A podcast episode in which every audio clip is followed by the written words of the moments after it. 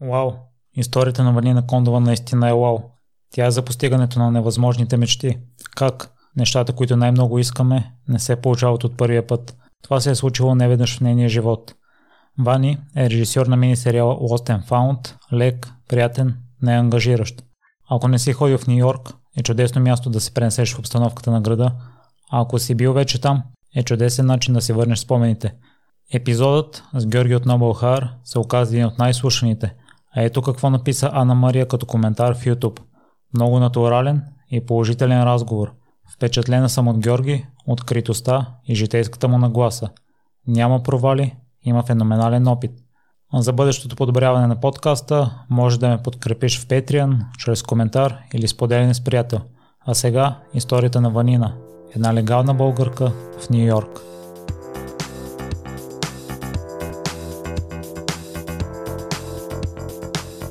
Здравей, Ивани, благодаря много за прията покана. А теб те препоръча Вели и в описанието, което тя ми изпрати на мен, ми написа, че си живял в Нью Йорк 10 години и това автоматично беше като магнит за мен, тъй като съм посещавал града няколко пъти. Само хубави им мога да кажа за него и благодаря ти за сериал Lost and Found, където ме върна малко в обстановката и ежедневието на Нью Йорк. След това, като влязох в сайта ти видях описанието за теб, какви награди имаш, през какво си преминала, бях безмолвен това, което си постигнала. И да започнем от на началото ти още на 14 години си се заклел, че ще станеш актриса. Боже, боже. Аз благодаря за поканата. Да, а, да. Леле, къде ме върна? А, да, бях на 14 години, когато... Не, аз всъщност вече знаех, че искам да ставам актриса, но някак си тогава официално да, по-детски отидах пред Народния театър и се заклех, че ще стана актриса. Не знам защо имах нужда от това, но след това си имам такава една моя си традиция. Не, че правя клетви, но във всеки град непознат, в който попадна, винаги отивам да проверя къде е театъра и просто минавам, оглеждам го, гледам си го и си заминавам. Някакси не го пропускам в повечето случаи. Това трябва да разбера къде е театъра в града. И... Да. Кое точно в актьорството теб те спечели на толкова ранна възраст? Мисля, че е било просто интуиция. Аз рисувах като бях дете много но винаги знаех, например, много са ме питали дали ще стана художник и, и отговора винаги беше не, още когато бях примерно на 7-8 години. И винаги а, отговарях, че ще рисувам само за собствено удоволствие. Но Просто, да, по някакъв начин благодарение и на сестра ми, която много ме, така, с нея много гледахме филми, тя ми обясняваше този актьор, онзи актьор, този сценарий, аз не знаех какво е сценарий и така. И така се запалих а, и Братовчет ми се занимаваше с пантомима, когато беше още студент. И може би е имало тези влияния, със сигурност са оказали някакво, са имали значение, но като цяло беше много интуитивно. Аз просто бях решила, че това е, с което ще се занимавам и бях чула за някакво момче, което е на 16 години и е в театрална студия и си казах, ами добре, като стана на 16 години, значи ще отида, аз ще се запиша и като станах на 16 години, отидах и се записах. А, от сегашна гледна точка, просто дори се очудвам на себе си, нали? Всичко ми се струва много така устремено и с знамето на рамо, че се занимавам с изкуство и така, но такова ми беше усещането, че това е решението и, и, и точка. И в никакъв случай не ми беше лесно, защото аз не влязах в надвис от първия път и въобще съм кандидатствала на много места, много пъти, но но някак си тая убеденост, че с това искам да се занимавам, беше просто почти несъзнателна, неосъзната. Не беше така да седна, да го анализирам, да помисля кое е най-практично, кое е най-добро, кое е най-интересно. Такъв момент нямаше. Аз просто отидах и, и започнах. Имаше една среща с Марио Скоркински, който ти е казал, че отиваш и го правиш. Да. Не си ставаш добре, иначе няма смисъл. Да, аз не съм го виждала от тогава. Изобщо, нито съм си говорила с него, но, ам, но бях точно, бях тинейджър и, ам, и, и се заговорих с него ам, точно след а, негово представление. И а, той ме слушаше много внимателно, което всъщност, нали, естествено от днешна гледна точка ми е много сладко и някакси чаровно и а, и съм му благодарна, да, защото някаква тинейджърка там ходи след представление да го пита много драматично, нали, как иска да се занимава с изкуство, но не знае откъде да започне и така. И просто си спомням с какво внимание и грижа ме гледаше и ме слушаше и накрая просто ми каза ми отиваш и го правиш и ставаш добра, защото иначе няма смисъл. Това беше всичко, което ми каза. И аз а, просто така някак си, пак казвам, никога повече не съм имала възможност да общувам с него. Не сме работили заедно, не сме, нали, аз не съм и била тук доста време, но съм го запомнила като нещо много така, а, като нещо много приятно и една така подкрепа от човек, когато много уважавах, който изобщо не ме познаваше. И, и всъщност никога повече не сме и общували, нали? Но всъщност ето колко голямо значение имат думите понякога и какво ще кажеш на някого. Всъщност има, има тежест. Не, че трябва той да бъде отговорен за моя живот, нали? Така, защото сега в днешна дата има тинейджери, които ми казват, че искат да стават актьори и аз просто не знам какво да им кажа, защото трябва да се подготвят за много, много трудности в живота си и не бих искала да нося тая отговорност. Нали, да им кажа, да, да, разбира се, тръгвайте, у, а, несигурност цял живот, супер. Но същевременно с това, да, просто беше един страхотен спомен. Много просто, много ясно и с много така сериозност нали, към, към мечтите на, на един тинейджър да се занимава с изкуство. Но все пак колко важно се оказаха за теб тези думи при положение, че при това си знала, че ще искаш да се занимаваш с актьорство? Ами, м- винаги, са, винаги са важни, защото страха е нещо, с което никой не спира да се бори, или поне аз. Едно е да искаш нещо и да имаш желание, а друго е да се осмелиш да направиш крачката. И всъщност за мен тогава това беше много голямо нещо. Този разговор беше много голям. За мен въобще да се престраша да го заговоря за себе си беше така проява на безумна смелост. И всъщност, да, има, има значение. Има значение, когато някой ти каже не се страхувай дори, дори независимо как изглеждат отстрани нещата и независимо как, колко ти си така целеустремен. А, да, наистина има разлика между това да, да, да искаш и да се осмелиш, да си дадеш възможност. Прочетох, че си се развълнувала от историята на Ал Пачино и тя също те е вдъхновила за да. трудния му живот, за отказите в началото.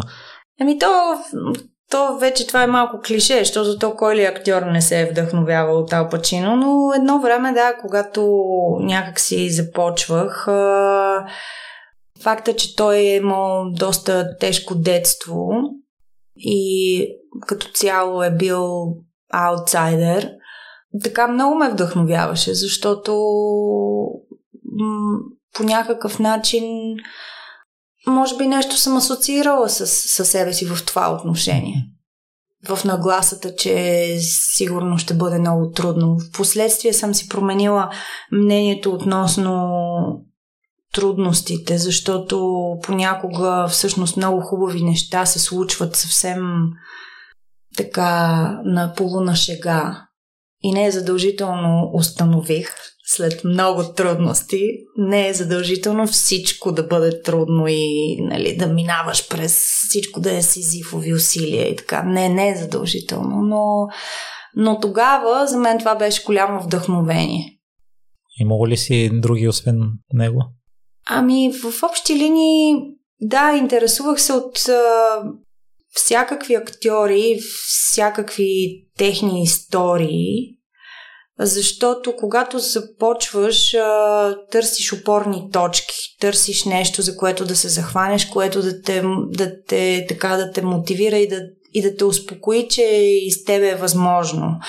И ам, с течение на времето разбираш, че всеки си има своята история и това всъщност няма много голямо значение. Но винаги помага. Винаги помага и ам, да, разбира се и американската мечта като идея сама по себе си, нали, за това, че тръгваш от нищото и, и се издърпваш, както казват те, с, с, с, с собствените връзки на собствените си обувки. М- така е доста примамлива идея. Понякога опасна, но примамлива. И всички тези неща, да, ме вдъхновяваха много. Но да, Ваня, ти като режисьор и си работил с хора от различни държави, с много-много души. Какво смяташ, че привлича всички те да започнат по пътя на актьорството и въпреки всички тези трудности, които ще ги очакват по пътя, за които ти спомена? А, значи, първо, все още ми е много трудно да говоря за себе си като режисьор, въпреки че действително започнах да режисирам. А, то просто така се случи. А, но това какво ги прави, да, всякакви актьори познавам, наистина всякакви. Някои са богати, други са бедни, някои са в България, други са в Европа, трети са в Штатите. И всички те се занимават с това, защото не искат да правят нищо друго. Просто дори никой не може точно да обясни защо иска с това да се занимава. В смисъл могат да се пишат есета, нали, за изразяването на себе си, за емоционалността, за разказването на истории, за това как актьорите са нали, живия разказ, за това как в театъра всичко се случва тук и сега на момента и никога няма да се върне това време, как всяко едно изпълнение е различно само по себе си и то трябва да бъде, нали, защото ако почне да е едно и също ужас.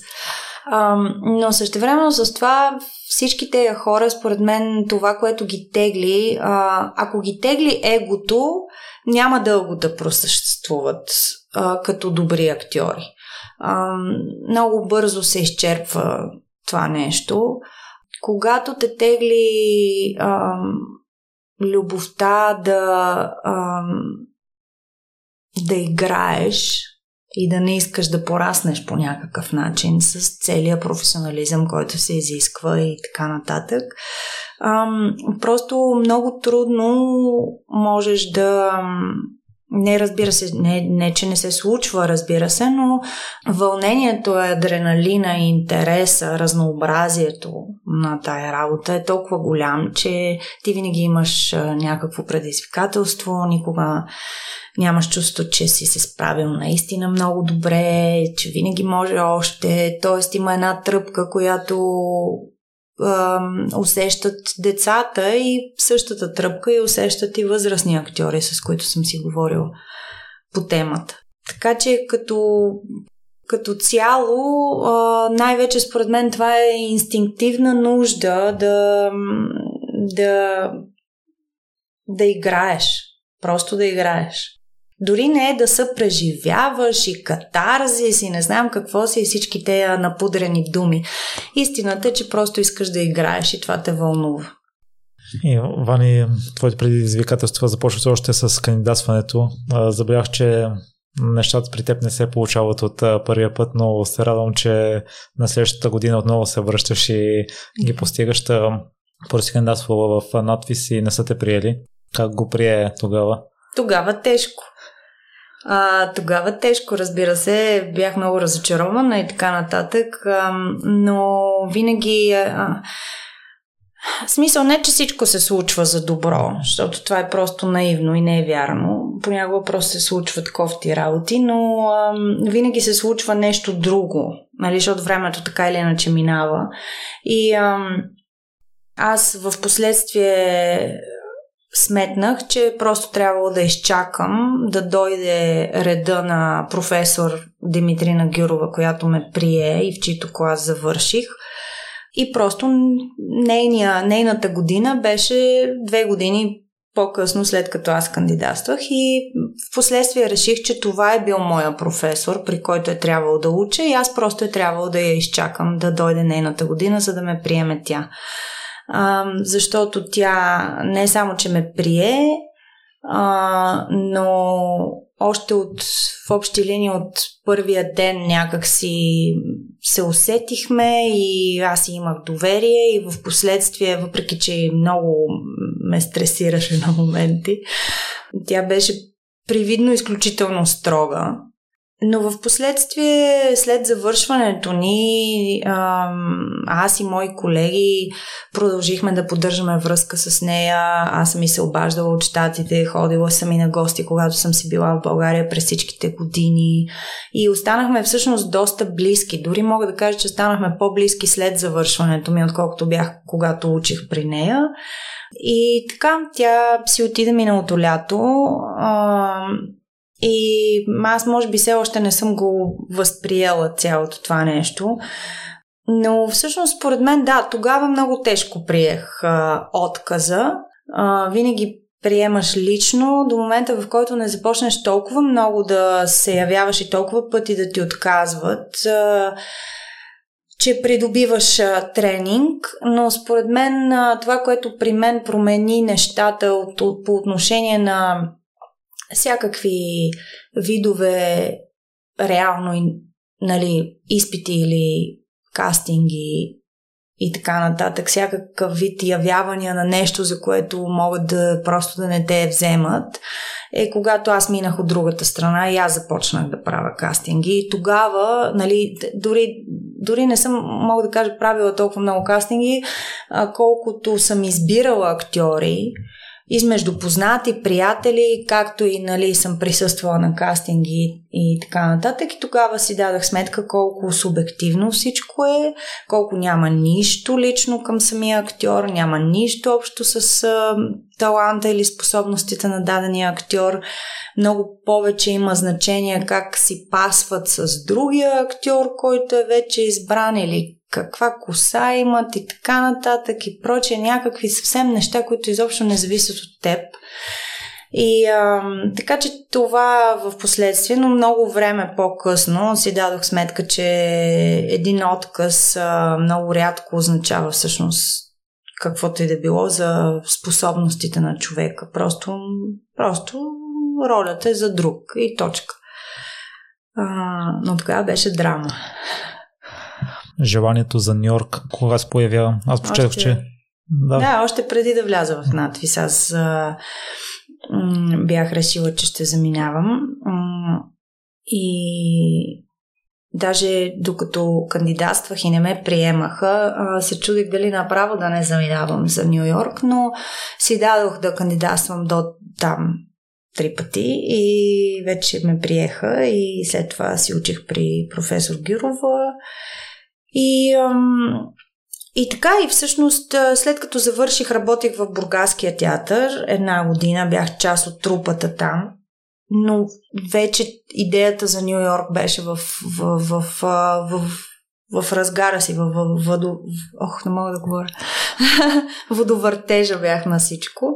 И, ам, и всъщност, а, даже още докато работих в, в Бургас, а, кандидатствах, даже с подкрепата на директора, съвсем, ам, съвсем беше наясно нали, с това, което аз планирах и много ме подкрепи, дори ми даде препоръки и така нататък. Беше много готино от страна на Борислав Чакринов. И, ам, и така, и след това заминах, да, и учих там още две години и половина.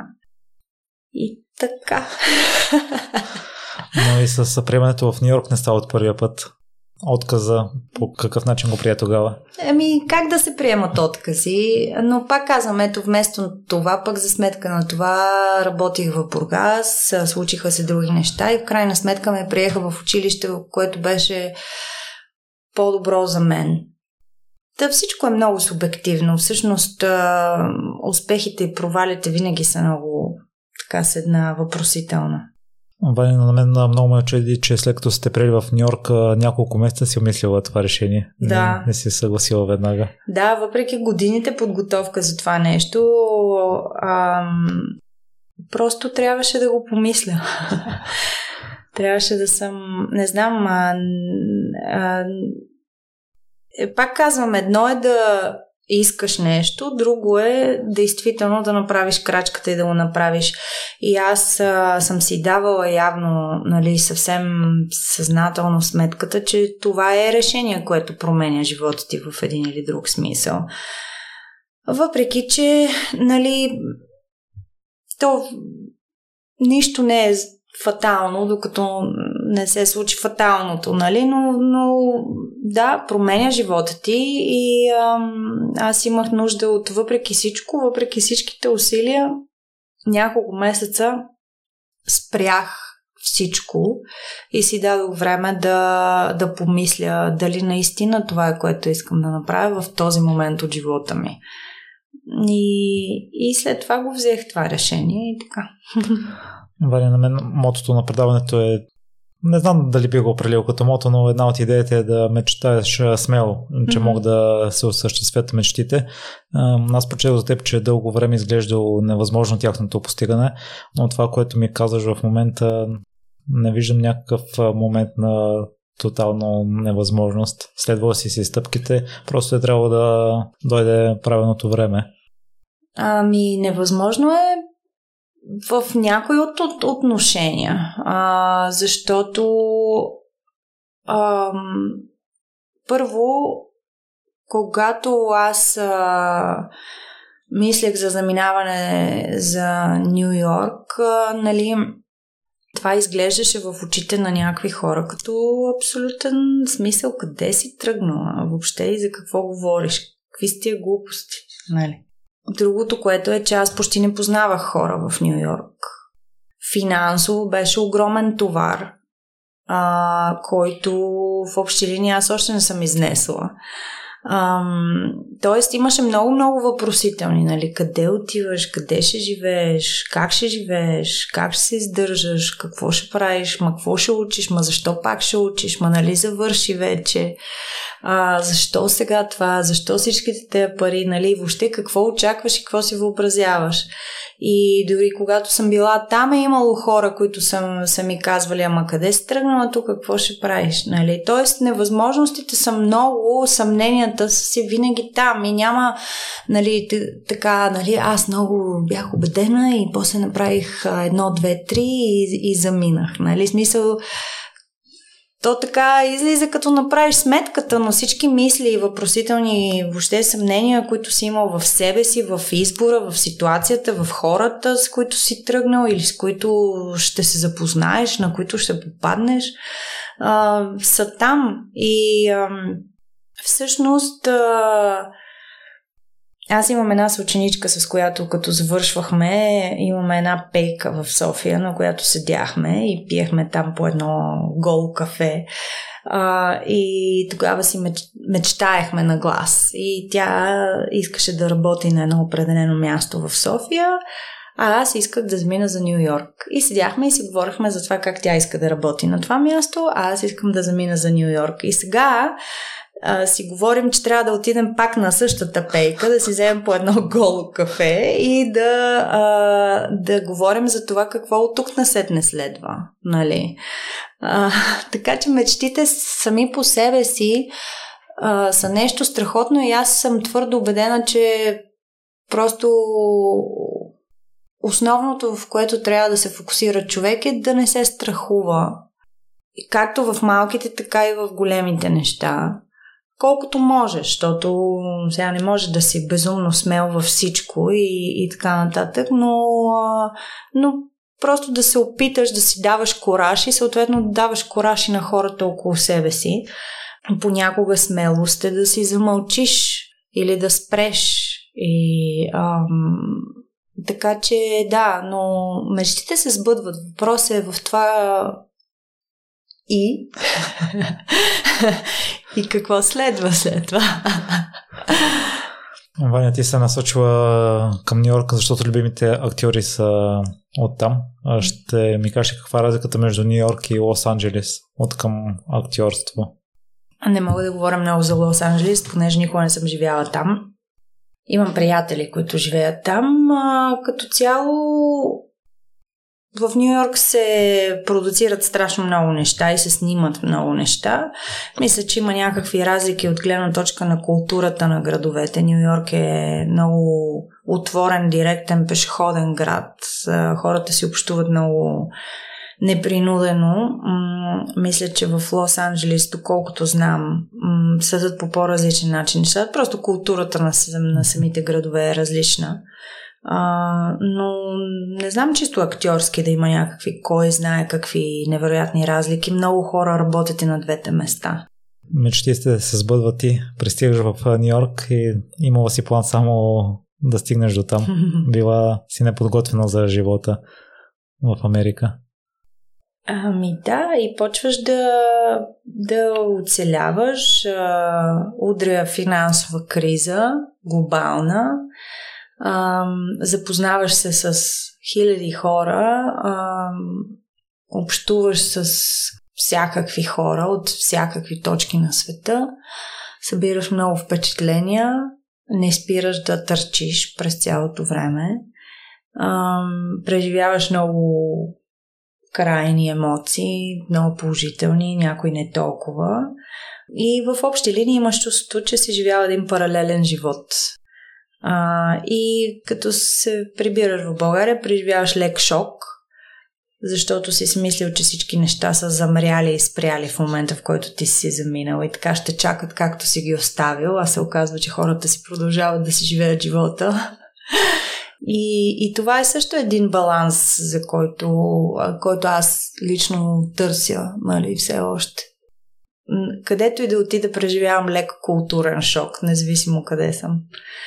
А в един момент, според мен, просто в смисъл търсенето не спира никога. Аз не знам защо имаме усещането, че когато стигнем до от точка А до точка Б, колкото и да е било трудно предвижването, като стигнем на точка Б, изведнъж нали, всичко се нарежда и всичко е окей okay, и нямаме проблеми. Напротив, те идват просто други неща и продължаваш и и понякога а, си казваше, и слава Богу, че отидах до точка Б, нали, Господи, какво щях да правя, ако не. А в други моменти си въобще за какво се занимавам с глупости. не си гледам живота. Наскоро преди снимки, просто два дни преди снимките ми се обади е, е, един от асистент режисьорите ми ме попита и ми каза, само искам да те питам как си. И аз си казах, просто не знам защо се занимавам с глупости, а не си гледам живота.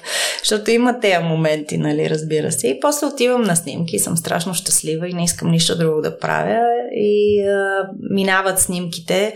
През цялото време на снимките си казвам само да минат, само да минат, само да минат. И като минат изпадам в депресия и се чуда сега, Господи, защо не снимам в момента. И пак трябва да се измисли следващото нещо, което докато го организираш и подготвяш си казваш защо се занимавам с това изобщо и не си гледам живота и не отида на някой плаш. А, и, и, и така. И мисля, че смисъл. А, Сещам се за едно интервю с Дензел Вашингтон, в който той, във връзка с един филм, който той режисираше, в който а, той, в интервюто той разказваше как на първия снимачен ден е седял в а, караваната си преди да започне първия снимачен ден сутринта и той седи в караваната си и просто си мисли защо нямам достатъчно пари да плата на всички тези хора да си отидат вкъщи. А, защото ужаса и, и, и притеснението и страха са там независимо кой си и какво си и през какво си минал и какво си видял. Нали? Винаги някак си малко или много се едно започваш от начало, което е хубаво и лошо. Не знам какъв ти беше въпроса, но това е моят Ваня баланс го загатваше в а, сериала Lost and Found, а, но аз не мисля, че за да станеш успешен, понякога трябва да излезеш от баланса. А първо, баланса за всеки е различен. И смятам, че ти си била извън баланса, имал си много непродуктивно време в Нью Йорк, в което не си успяла да ходиш по кастинги. Отделно си работила на места просто за да докарваш доходи. Нямаш ти нищо общо с актьорството. Ами въпросът с успеха е много голям. И много често си го задавам какво всъщност означава това. Мисля, че за, за всеки човек си означава различни неща. А, иначе, извинявай, загубих си мисълта. А, може ли да ми кажеш пак, аз се замислих за успеха и забравих останалата част от това, което ме попита.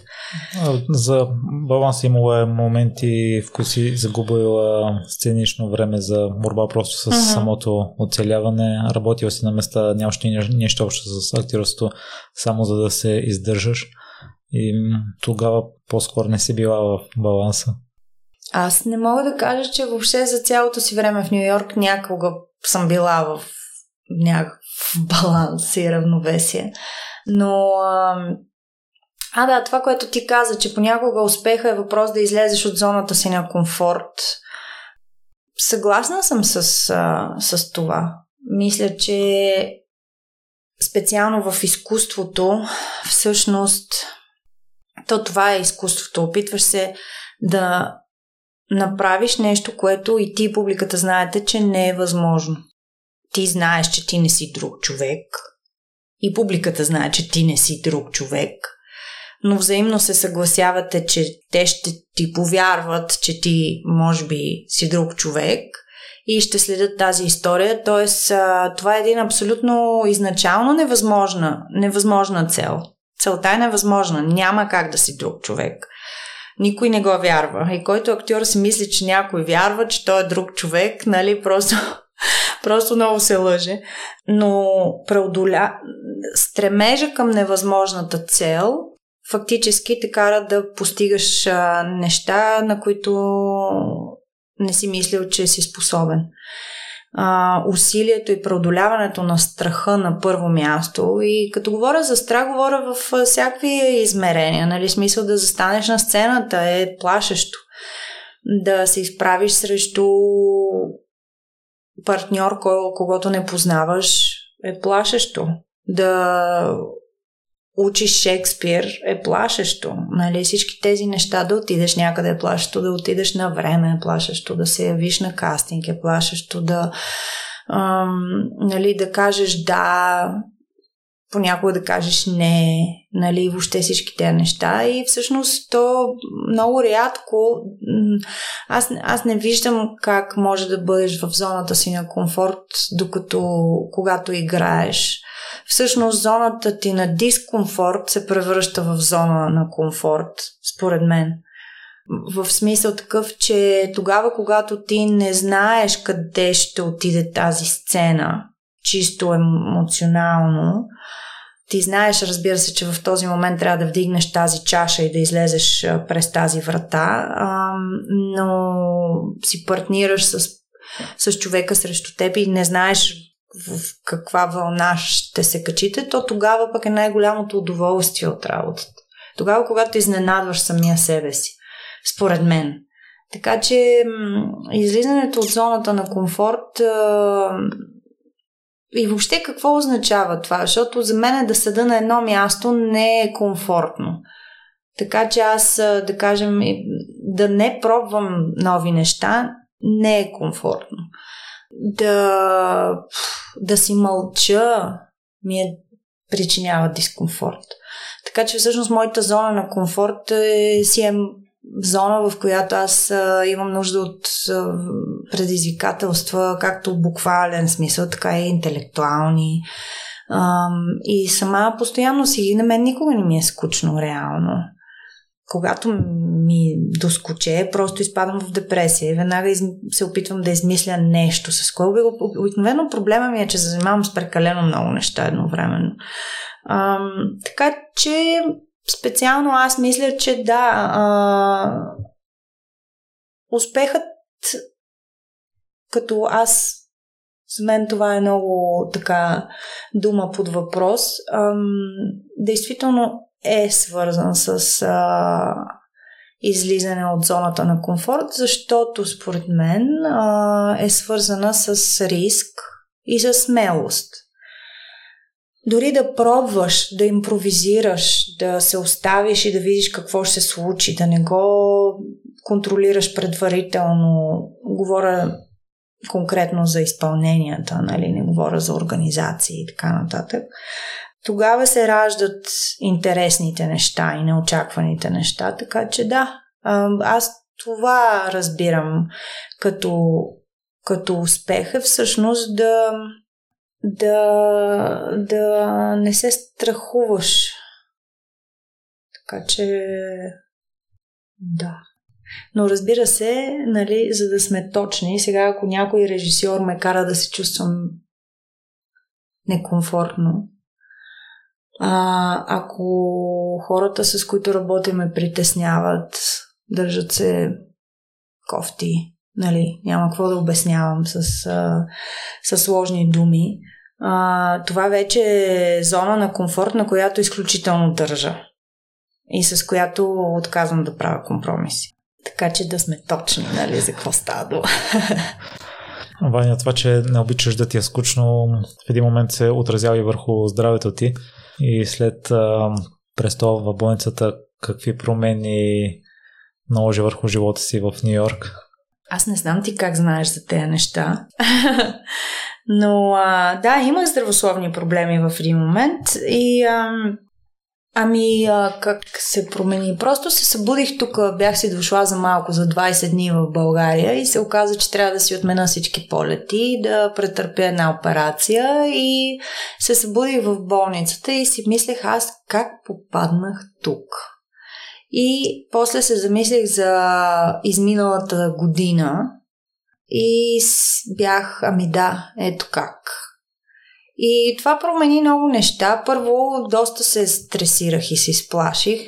Преживях някаква травма, която може би още не съм преживяла, защото се изплаших. Може би за първи път в живота си се изплаших за живота си, нали?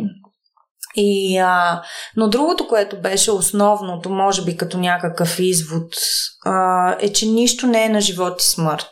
Мисля, че до този момент бях а, съществувала малко на живот и смърт. Нали? Изкуството е на живот и смърт. И това е на живот и смърт. И тази роля е на живот и смърт. Не, не е на живот и смърт. А, и тогава някак си много се промениха тези неща за, за мене. Не е, че не ми пука. Напротив, аз мисля, че това ме направи по-добър актьор. А, и въобще по-добър професионалист. Защото сега а, аз много държа на отношенията с колегите си и се грижа за тези отношения повече отколкото преди. Преди работата ми беше на живот и смърт. След това нещо, като, така като го преживях, което не беше чак такава голяма драма, но за мен беше нали, някакъв стресиращ момент. Тогава си давах сметка, че никоя следваща роля няма да е първата и не е необходимо да е последната ми. И, а, и така и оттам насетне м- дадах си сметка, че аз искам да работя с хората, с които искам да работя, с които се разбирам и с които работя добре. Искам да имам дългосрочни отношения, не краткосрочни. Не е, не е въпросът да изтискаш някой на момента, защото сега ти трябва. И така, такива работи, дето са много важни и които се бъркат и се подминават, нали? А, защото човек трябва да е много наясно какви са му приоритетите. И може би по някакъв начин тогава така повече ми се, ми се изясниха моите приоритети нали, в този смисъл. Тоест, работата в дългосрочен план ми е приоритет, но не е задължително този конкретен проект. Каквото и да става, ще стане или няма да стане, което е окей, нали? Минаваме на там към следващото нещо. М- така че да, това се промени тогава. Това е много хубаво сравнение, което направя. Аз наскоро видях именно такава снимка, че в малък период от време живота ни е като стълбичка нагоре-надолу, нагоре-надолу, докато в дългосрочен план е една... Само надолу. и само нагоре. Ами, аз имам една много, имах един много любим преподавател в, в Нью Йорк. Тя ми преподаваше движение и включително една японска техника, която се казва а, кръста на един, на един японски режисьор Тадаши Сузуки. А, най-брутално трудното нещо, което съм правила в театъра. А, но тогава, когато го правих, бях в най-добрата си форма. А, та въпросната ми преподавателка а, веднъж а, така ни, ни каза, че някога си е мислила, че нали, пътя е така като една крива нагоре, но в последствие е установила как е нагоре, надолу, нагоре, надолу, нагоре, надолу. И така, да, беше право. Ваня, какво смяташ, че теб те отдали от другите актьори в Нью Йорк? за да пробиеш ти, тъй като споделяш, че конкуренцията там е убийствена? А, да пробия, не знам дали това е така. А, нищо не ме отделя от другите актьори. Това, което ме отделя от някой от а, актьорите, които познавам, нищо не ме отделя, защото познавам изключително много, изключително талантливи хора в Нью Йорк. Така наречените а, тройни, какво беше там, триатлоните, а, които пеят, които танцуват и които могат да играят едновременно. Изключително много изключителни актьори познавам.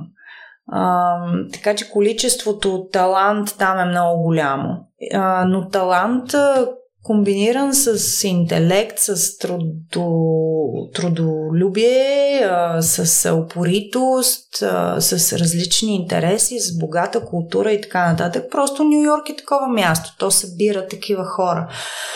А, така че а, имала съм шанса просто. Не мога да кажа, че нещо ме откроява. А, плюс това пробила е едно пак нещо. Аз а, нямам някакви огромни филми или кой знае какви представления и така нататък. В общи линии мога да кажа, че съм играла и това, което ме различава от някои от тези мои безкрайно талантливи, интересни, познати приятели, че всъщност аз започнах да правя собствено нещо.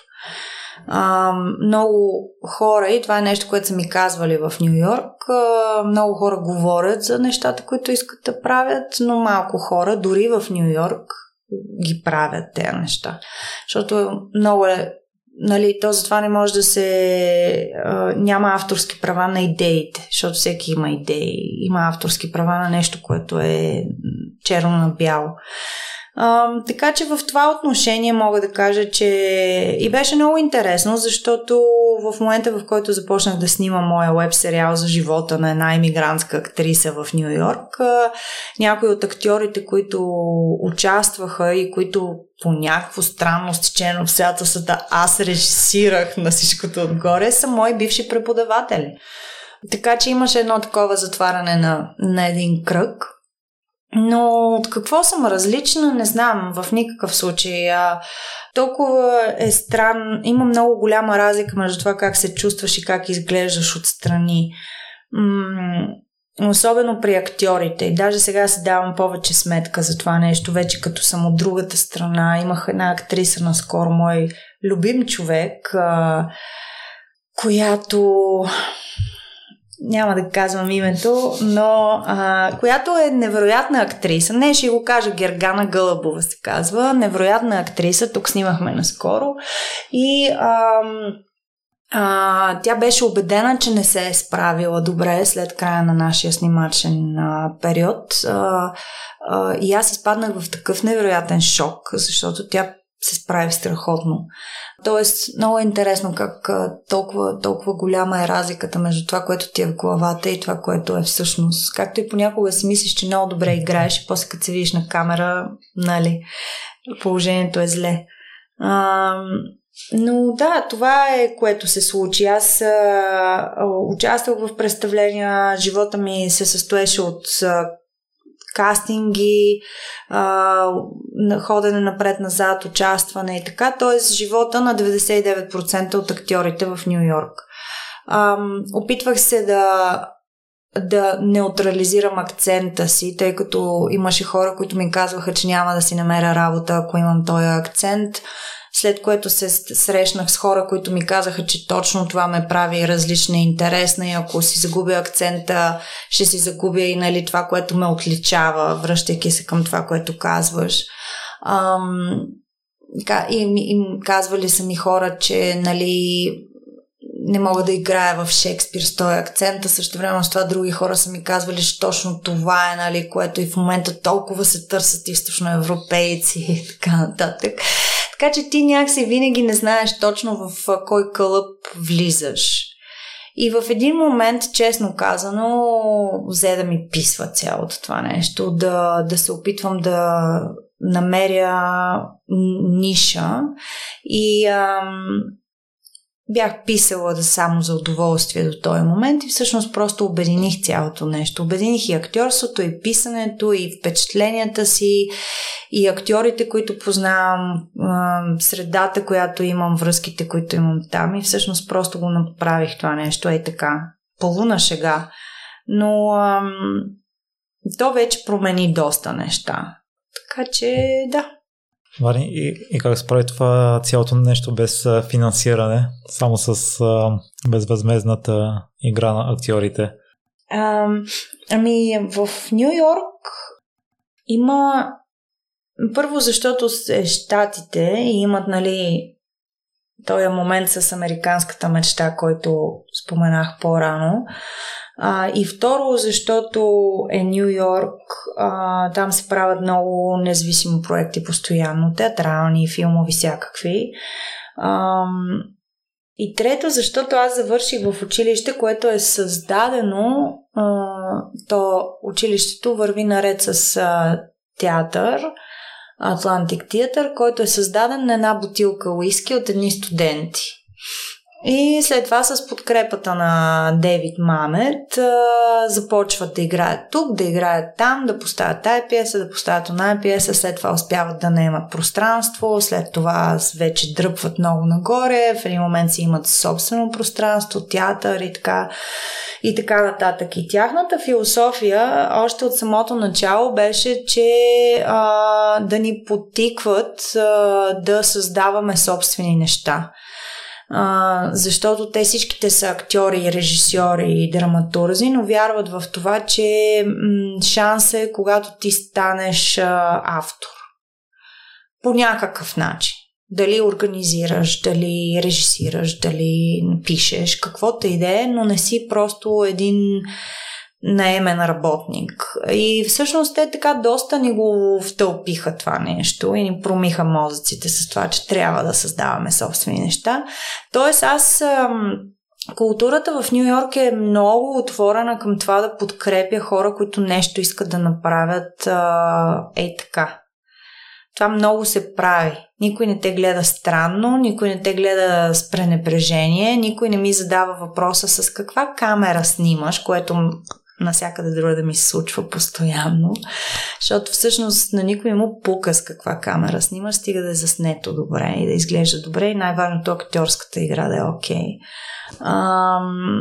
И така, много са отворени и са много позитивни. В смисъл, просто изключително, изключително голяма подкрепа получих там от... Аз естествено не знаех, че това ще се случи. Страшно се притеснявах, си спомням, преди първия човек, който покарих да участва много се притеснявах и, и писах на актрисата и, а, и тя толкова мълниеносно за две минути ми отговори да, разбира се, че аз просто бях шокирана и, а, и съм имала много, много, много малко откази всъщност и то най-вече тези откази бяха на базата на не мога, не съм в страната или не мога, не съм в града в момента. Много емоционална подкрепа, иначе беше изключително трудно, защото Нью Йорк е много скъп град. И ние снимахме на мускули.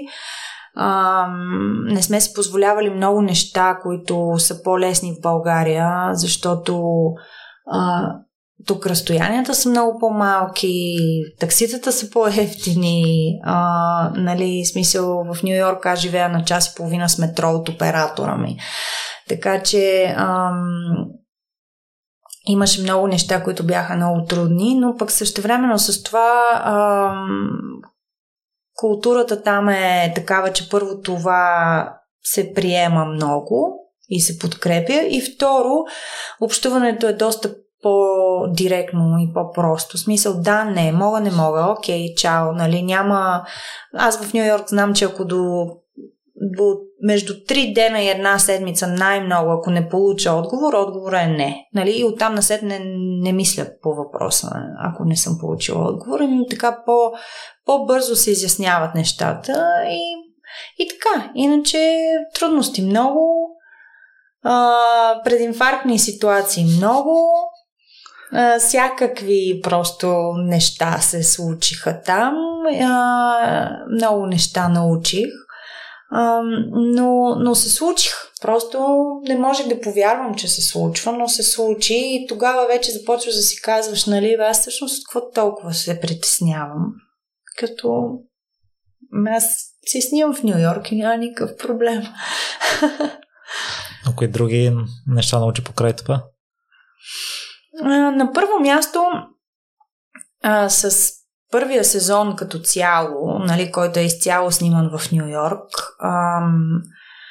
който а, режисирах и също нали, играх в него и освен това монтирах заедно с монтажиста ми. А, присъствах на, на целия монтаж. Като цяло научих а, много неща за актьорската игра бидейки от другата страна. А, научих колко е хубаво да ти дават всеки път различен дубъл с различни нюанси. А, как а, актьорите бъркат, като се опитват да направят перфектното изпълнение, най-доброто изпълнение, най-добрият дубъл. А всъщност най-така приятното за режисьора е когато имаш от какво да избираш. А, тоест, ето това е пример за смелост, нали, просто да пробваш и да, и да направиш различни, а не да се опитваш да изпълниш добре задачата, нали. А, това е нещо така, но навсякъде се прави. Това не е българско, примерно. Американските ми приятели и колеги го правят нон-стоп и трябва да им обръщаш внимание, нали, моля те, дай ми нещо различно тук. Това беше първото, което научих. Второто, което научих, беше колко субективен е избора и наистина толкова няма нищо общо с личните ти качества, пък да не говорим за характер и така нататък, че да се съсипваш защо не са те избрали, е абсолютно загуба на време. И основното, което ам, особено с първия сезон, нали, просто така когато имаш гръб зад себе си, дори и да нямаш никакви пари, а, нещата могат да се случат, защото за мен беше много мотивиращо да го да го създам това нещо заедно с едни от най-близките ми приятели. А, въпреки, че огромна част от работата, нали, просто нямаше как, защото аз бях автор и актриса и така, трябваше аз да я свърша, но а, усещането за тая, за тая подкрепа а, просто наистина може да премести планини. Затова смятам, че е много по-важно от конкретния проект, представление или филм и така нататък са дългосрочните отношения, които запазваш с хората, с които работиш. Защото в следващ филм ще има или следващо представление ще има. И те хората ти трябват. Те са ти най-важните. Нали? Дори, дори да не, не става въпрос за работа, имали сме всякакви трудни моменти и, а, и на мен тези хора са, са ми били аз съм им казвала, нали, да, много ми е важно това да се случи, но не е по-важно от нашето приятелство. Така че дай да ги измислим така нещата, че нали, да не се стресираме чак толкова много. И така, ма го казвам сега естествено от гледната точка на вече то е минало, а иначе напред-назад търчиш, питаш. Аз дължа около милиони 800 услуги, които трябва да върна в живота си, защото естествено, нали, нищо не е безплатно. И така, но хората се кефат. Това е също нещо, което установих. А, а, когато някак си ти имаш положителна енергия, ам, като цяло установих, че хората винаги искат да са част от нещо, което носи положителна енергия. Това ги зарежда самите тях. И, и тогава а, хората се вдъхновяват, колкото и да е странно. Нали, аз те тук ми се карат, че постоянно благодаря на той и на оня за помощта и за подкрепата и така нататък. И какво толкова благодариш? Ами благодаря, защото някакси си тук, нали, не си си на дивана. А, но, но всъщност това, което установих още в Нью Йорк, беше, че хората са привлечени от положителната енергия, когато я усетят, искат самите те искат да са част от нещо добро. Това доста ми върна вярата в човечеството, честно казано, нали. Усетих го просто. Такива, ми, да, аз кефи ме това и затова ще дойда, нали. И така. И най-хубавото е, че ще има втори сезон. А, ние сме на различно мнение за посланието на а, сериала. Ам, ти казваш, че основната идея е баланса, но като аз оставам с впечатлението, че идеята е това, че хората са вглъбени в Нью Йорк и не осъзнават какво минава покрай тях. Та във втория сезон какво послание ще искаш да предадеш? Виж, ние не се различаваме. Мнението на публиката е за мен а, на първо място, защото това, което разбира публиката, значи аз толкова съм изразила. И напротив, дори много се радвам, когато има, когато различни хора усещат различни неща. А, моя композитор на първия сезон, Алан Уер, веднъж ми каза, а, вика нищо, че става въпрос конкретно за една иммигрантска актриса. Аз съм американец, но аз се чувствам по същия начин много често. Имам, а, нали, ви, той ми каза, аз абсолютно се асоциирам с а, усещането, че имаш мечта, която искаш да се сбъдне, че се бориш с някакви неща, че живееш в а, нелесен град и общество и това, че нали, казва, аз съм от тази култура, не означава, че не се виждам в този сериал, е, което беше много сладко, така че а, всъщност аз много се радвам, че предизвиква а, такива усещания. И между другото, това, което каза ти, ме кара да се замисля, защото аз исках Нью Йорк да бъде действащо лице в сериала. И така сме го мислили, така сме го гледали. А, защото моето усещане за Нью Йорк е, че едно живо същество, не просто пейзаж и сгради, а винаги усещането ми е било е, че това е не, нещо живо. И понякога танцуваш, понякога се биеш с него, понякога нали, те гони, понякога ти го гониш, но винаги съм имала усещането, че е някакво дишащо, такъв някакъв дишащ организъм, който е просто насякъде около тебе. И затова и не можеш да го опишеш някакси с една дума, защото е, има нещо много живо в града.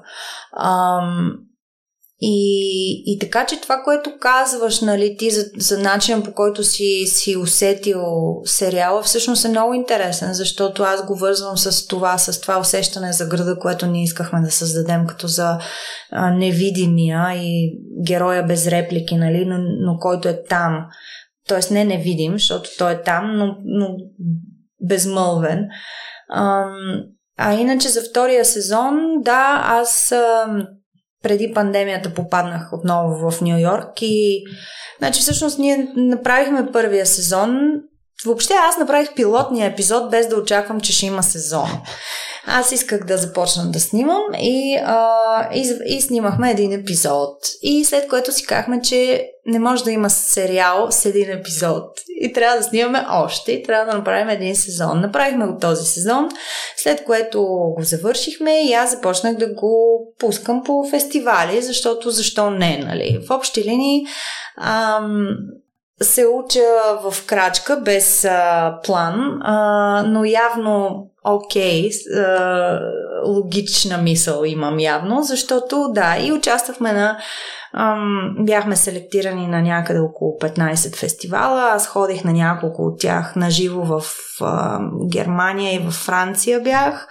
Ам, и при едно от участията си на един от тези фестивали, ам, хората, другите, нали, а, участници, а, така започнаха много да ме агитират, че трябва да направя втори сезон. И след което аз попаднах пак в Нью Йорк и бяхме групата заедно а, заедно с Калин Иванов, а, който е оператор и режисьор на сериала, Ана Танасова, която е монтажист и също продуцент, а, и Дария Кондова, която е сестра ми. Бяхме пак заедно всичките в Нью Йорк и аз им казах ми, добре, ама тук сме, заедно сме, дайте да снимаме. И буквално за два месеца седнах и написах втория сезон. Аз знаех, че ще се връщам към Европа и затова си го написах да си върви с мене доста удобно. Така че във втория сезон имаме два епизода в Нью Йорк, два в Лондон и два в София. А, ние заснехме епизодите в Нью Йорк точно преди пандемията фактически, след което аз се прибрах с намерението, нали, как продължавам нататък и естествено всички знаем какво се случи 2020. А, но пък за сметка на това, тук в България, където аз ме завари цялата а, ситуация, а, Национален фонд култура ни подкрепи за българските епизоди на сериала, за което съм страшно щастлива и благодарна. И, и ние в момента фактически финализираме снимките на, на българските епизоди, които се състояха тази пролет с участието на много, много готини интересни актьори. Сред тях са Силвия Лучева, Алекс Сърчежиева, Леонид Йовчев, Яна Титова, Драгомир Симеонов, Явор Борисов и други. Аз си спомням на едно интервю на Антони Кидис, бяха го попитали за значенията на някои от неговите песни и той каза каквото значение за теб, такова е значението на песента. На втория сезон ще следва ли стратегията на баланса или ще има някакво друго послание, което ще бъде заложено от теб?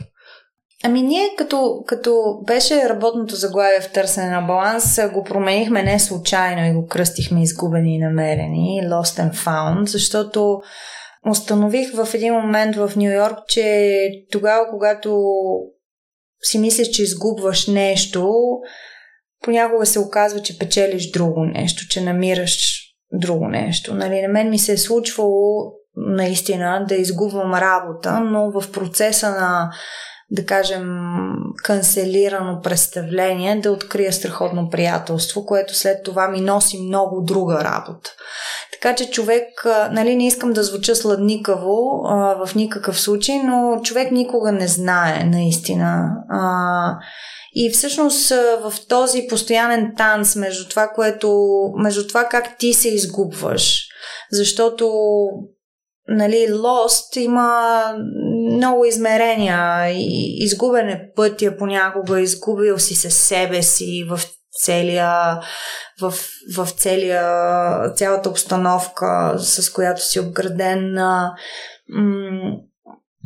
Може би си изгубил връзка с някакви конкретни неща и а, същевременно с това обаче успяваш да намериш други неща или нови неща или нов възглед за живота.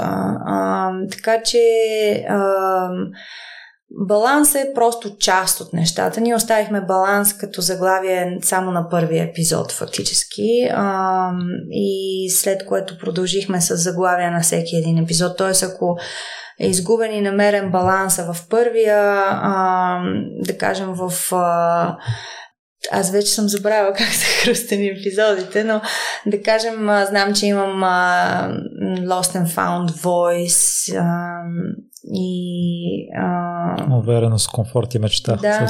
А, нали, примерно епизода с комфорта имаше, имаше кадри от България, защото тогава м- м- нали, ти си ти да кажем а, си загубил някаква роля, но тя те кара пък да се замислиш за нещо, което а, имаш вече или и го преоткриеш по някакъв начин, ти го намираш по този начин. Така че а, при всички случаи не става въпрос само за баланс, но при всички случаи обаче става въпрос за м- основните теми, така или иначе, е това изгубване.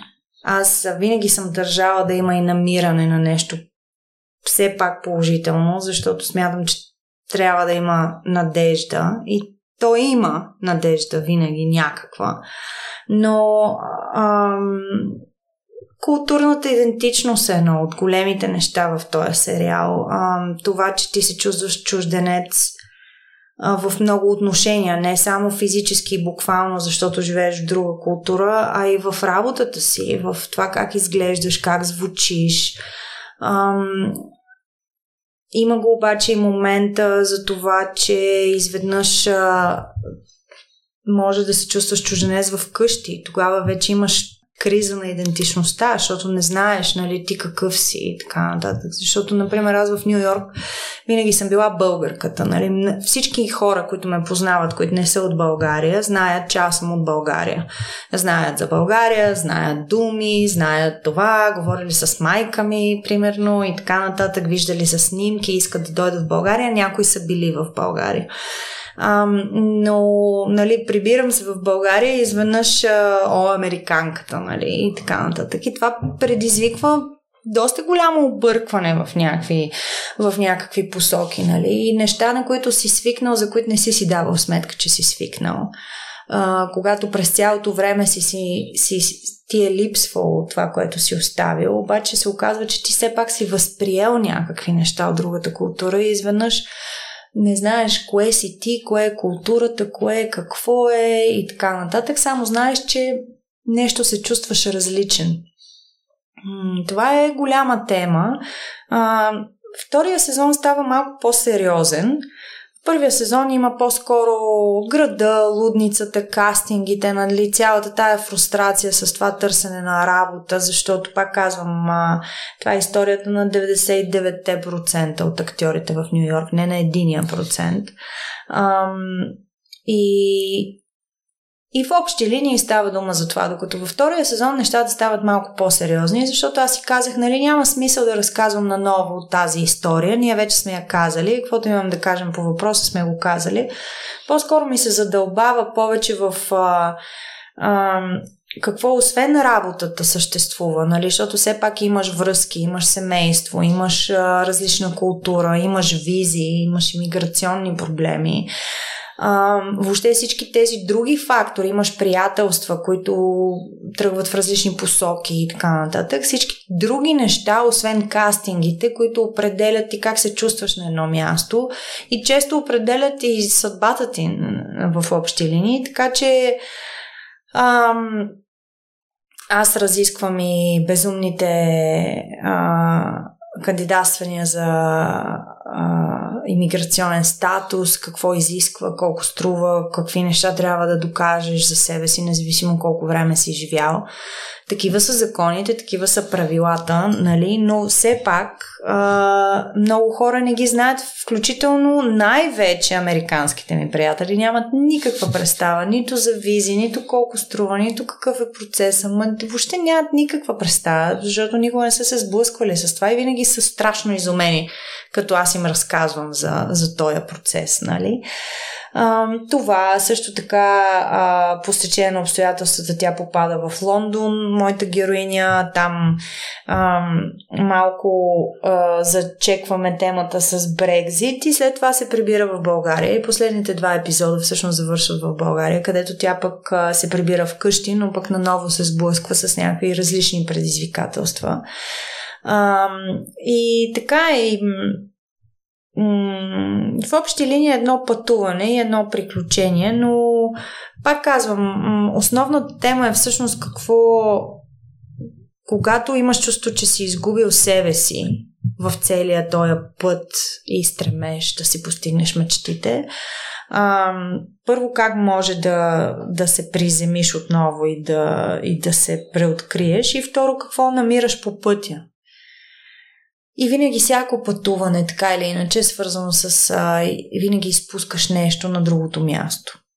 Нали, както аз съм изпуснала неща в България, докато съм била там, сега изпускам неща там, докато съм в България и никога не знам какво точно се случва и, и така.